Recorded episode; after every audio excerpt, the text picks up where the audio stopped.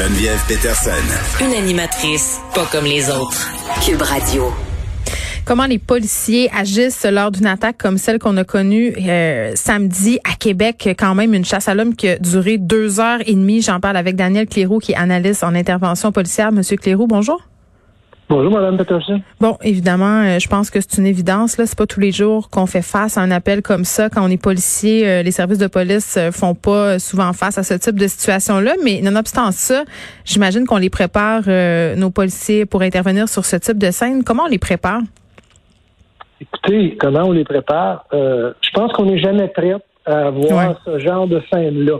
Euh, comment on les prépare? C'est sûr qu'il y a une formation qui est donnée aux policiers pendant trois ans, mais encore là, euh, justement, j'écoutais euh, le ministre de, de Mme Guilbeault cette semaine qui disait nos policiers font face à des problèmes de santé mentale et ils sont pas c'est pas leur job de faire ça, c'est pas leur job, ils sont pas formés dans ce sens-là.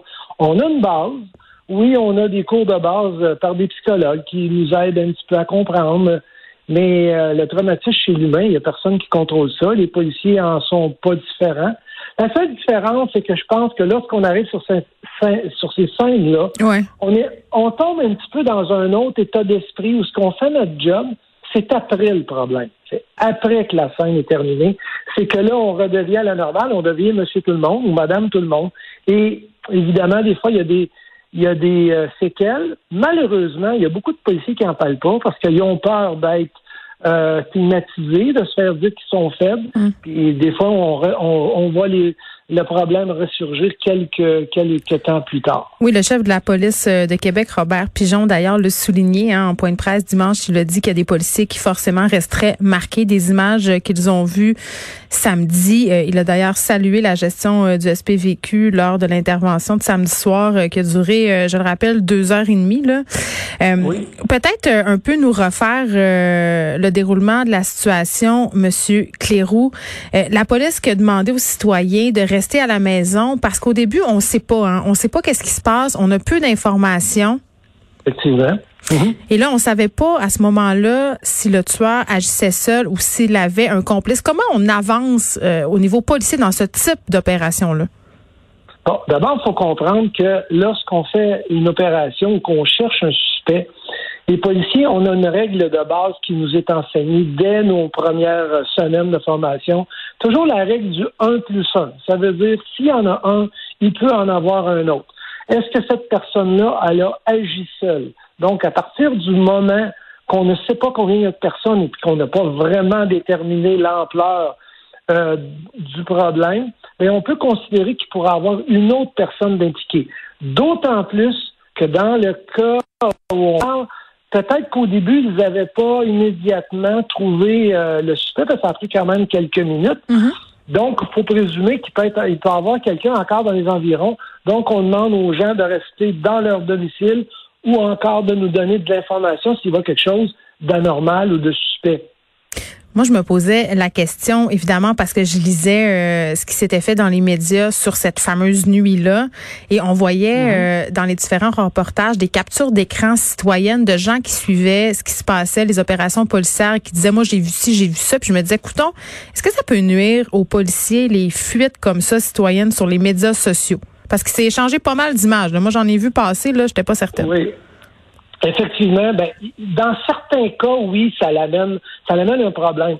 Mais le mhm. problème que ça l'amène surtout, c'est que c'est seulement des bribes d'informations que les gens diffusent. Et là, ça peut porter, euh, ça porte les gens à croire à peu près n'importe quoi. Ben des fois, il y a des interventions qui sont faites, et puis on s'aperçoit que ça n'avait pas du tout rapport avec l'intervention, mais les gens ont vu, oh mon Dieu, c'était peurant, c'est arrivé devant chez nous. Mhm. Euh, c'est toujours ça le risque de voir ces interventions-là. D'ailleurs, on a juste à regarder lorsqu'il y a des bavures policières ou des interventions musclées, on ne voit pas ce qui s'est passé avant, hein. on voit juste ce qui s'est passé pendant. Oui, vous voulez dire qu'on n'a pas le contexte général de l'intervention, c'est ce que vous voulez dire? Oui, c'est un petit peu ça, oui, c'est ça, tout à fait. Bon, euh, alors, Monsieur Clérou, là, euh, parlons de la quand ils ont appréhendé le suspect, ils l'ont retrouvé au bout de deux heures et demie. Je pense qu'il était dans la le coin du vieux port de Québec, dans le coin du port de Québec.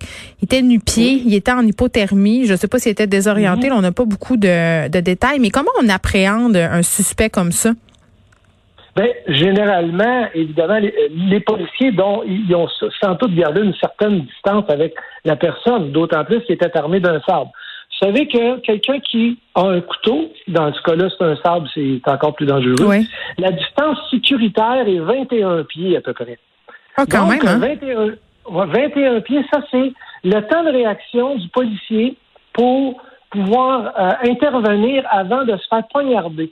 Donc, c'est sûr qu'il y a eu une distance sécuritaire qui a été tenue entre le suspect et les policiers. Par contre, ce que je sais, c'est que le suspect n'a pas euh, porté de résistance. Hmm. Donc, euh, il semblerait que l'arrestation s'est faite de façon assez calme et sans violence.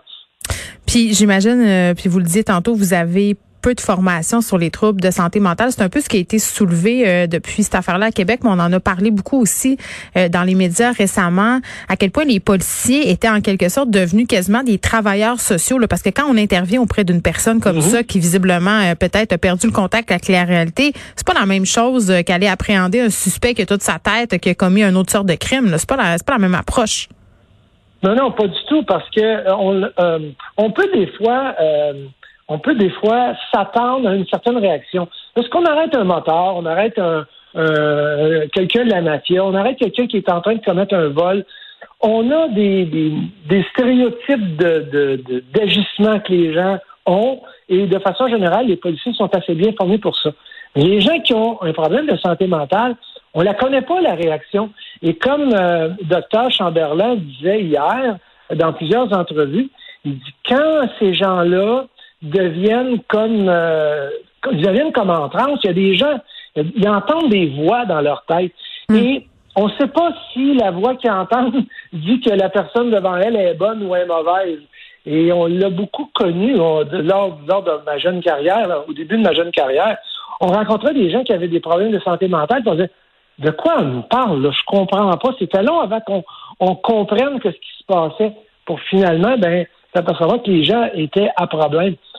Rarement les gens sont violents, mais quand ils le sont, ils le sont comme cette personne-là l'était. Puis les euh, policiers maintenant, j'imagine, ont plus de formation. J'espère aussi euh, que ceux qui ont qui sont intervenus, pardon, euh, lors de cette scène-là vont avoir de l'aide parce que ça doit vraiment pas être évident. On n'est pas rentré dans les détails au point de presse, mais ça avait l'air particulièrement perturbant ce qu'ils ont vu. Ben, c'est évident que anciennement, on, on, laissait beaucoup les policiers venir demander de l'aide. Je sais que maintenant, le service d'aide aux employés fait des approches pour au moins savoir qu'est-ce qu'il y en est. Il y a ce qu'on appelait des, on appelle les, en, notre jargon, là, des briefings d'opération, mm. où ce qu'on demande aux gens comment vous filez, euh, euh, es-tu capable de continuer à travailler, euh, euh tu veux-tu en parler? Généralement, puis on va faire appel à plusieurs personnes pour pouvoir essayer de savoir si les policiers sont, euh, sont sont corrects pour continuer leur travail correctement. Très bien, Daniel Cléroux, merci, qui est analyste en intervention policière. On faisait un retour euh, sur euh, comment les services policiers agissent euh, lors d'une attaque comme celle de Québec.